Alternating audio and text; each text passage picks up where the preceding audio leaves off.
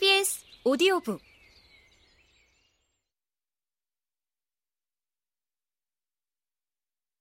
행복한 스위스인이라니.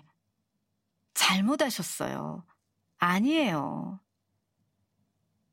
나는 강력하게 주장한다.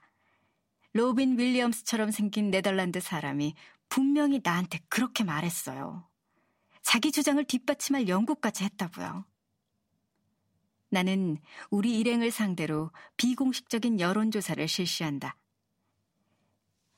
전체적으로 봤을 때 요즘 얼마나 행복하십니까? 다들 행복 점수가 8점이나 9점이라고 했고 미국인만 7점이라고 했다. 스위스인들은 놀란 표정이다. 흠, 우리가 정말로 행복한가 보네. 누가 짐작이나 했겠어? 이런 생각을 하는 것 같다. 자, 여러분이 정말로 행복하다는 사실이 드러났으니까 이제 스위스인들이 행복을 느끼는 원인을 생각해 보죠. 내가 말한다. 깨끗함. 디터가 말한다. 우리나라의 공중 화장실을 본적 있어요? 아주 깨끗해요. 처음에 나는 이 말이 농담인 줄 알았지만 그럴 리가 없다고 금방 생각을 바꾼다. 스위스인들은 농담을 하는 법이 없다. 무슨 일에 대해서든 결코. 그가 옳다. 스위스의 화장실은 정말로 깨끗하다. 루트 베노벤과 동료 학자들이 한 나라의 행복도와 화장실 청결도 사이의 상관관계를 연구해 본 적이 있는지 궁금하다. 틀림없이 아주 도움이 되는 결과가 나올 텐데. 스위스에서는 화장실뿐만 아니라 다른 것도 모두 깨끗하다. 어떤 나라에서는 수돗물을 마시는 것이 곧 자살행위가 되기도 한다. 하지만 스위스에서는 수돗물을 마시는 것이 유행을 따르는 세련된 행위다. 최리인은 심지어 관광객에게 수돗물의 수질을 자랑하기까지 한다. 스위스의 도로에는 움푹 팬 곳이 하나도 없다. 모든 것이 제대로 돌아간다. 스위스는 대단히 기능적인 나라다.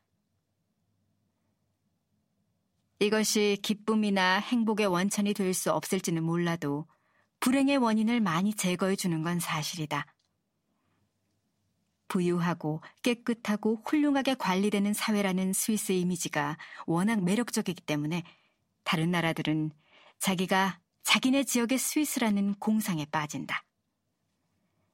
싱가포르는 아시아의 스위스이고 코스타리카는 중앙아메리카의 스위스다. 하지만 나는 지금 유럽의 스위스에 와 있다. 진짜 스위스. 그러나 때로는 진짜 스위스도 스스로의 기대치를 충족시키지 못한다. 가끔은 스위스에서도 일이 매끄럽게 돌아가지 않을 때가 있다. 디터가 내게 말한다. 기차가 20분 연착하면 사람들은 안절부절 못해요. 몇 년 전 이 나라의 철도 전체가 18시간 동안 불통되었을 때는 온 국민이 한동안 실존적인 회의 속으로 깊이 빠져들어갔다고 한다. 그럼 깨끗한 화장실과 시간을 잘 지키는 기차 외에 여러분이 느끼는 행복의 원천은 뭐죠? 시기심이죠. 그게 여러분이 행복한 이유라고요?